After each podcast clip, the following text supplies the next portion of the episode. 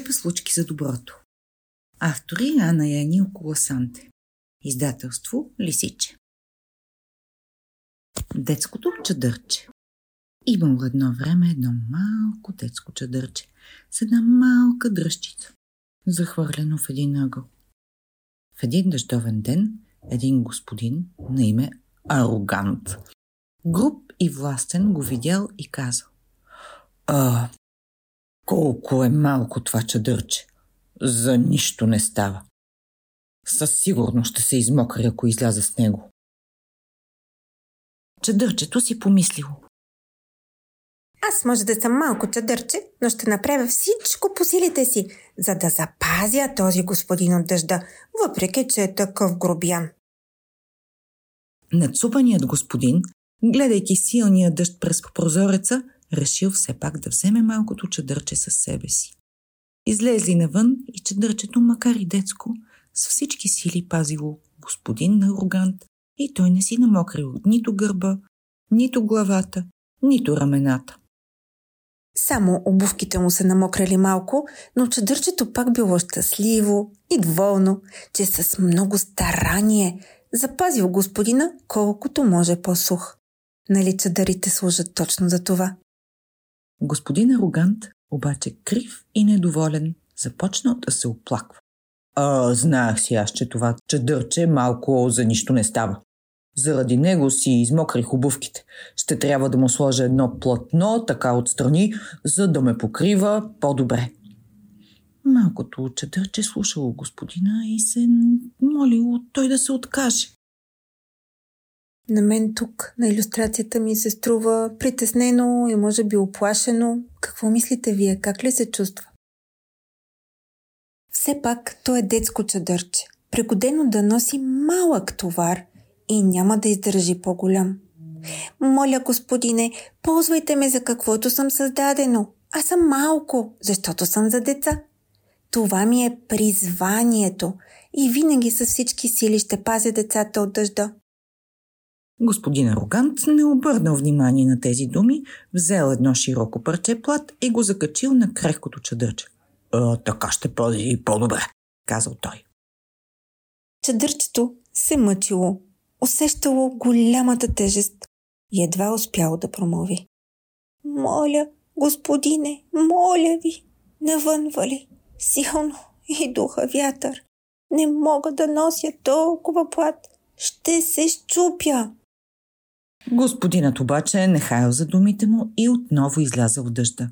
В пороя чадърчето се мъчило с всички сили да издържи, клатайки се на всички страни. Задухало силно. За малко да го отве. Чадърчето едва издържало, усещало как ще се щупи всеки момент. Въпреки силния вятър, той успял да предпази грубия господин да не се намокри. След като се прибрали на сухо, чадърчето тък му щяло да си отдъхне доволно, когато сърдитият господин измърморил. Ето, връхчетата на обувките ми са влажни. Глупаво чадърче. За нищо не ставаш. Ще ти сложа още по-голямо парче плат, че да вършиш работа. Искам целите ми обувки да останат сухи. Чадърчето изтръпнало от страх, че този път няма да се справи. На своето крехко тяло то носело тежест почти колкото за плажен чадър. Вятърът станал още по-силен. Фиу! Фиу! Люлеял го, а дъждът безмилостно плющял отгоре му. Скърцайки, чадърчето си мислило.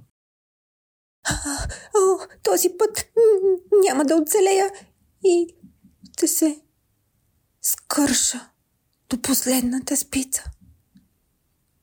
В един момент се чу неприятен звук. Прас!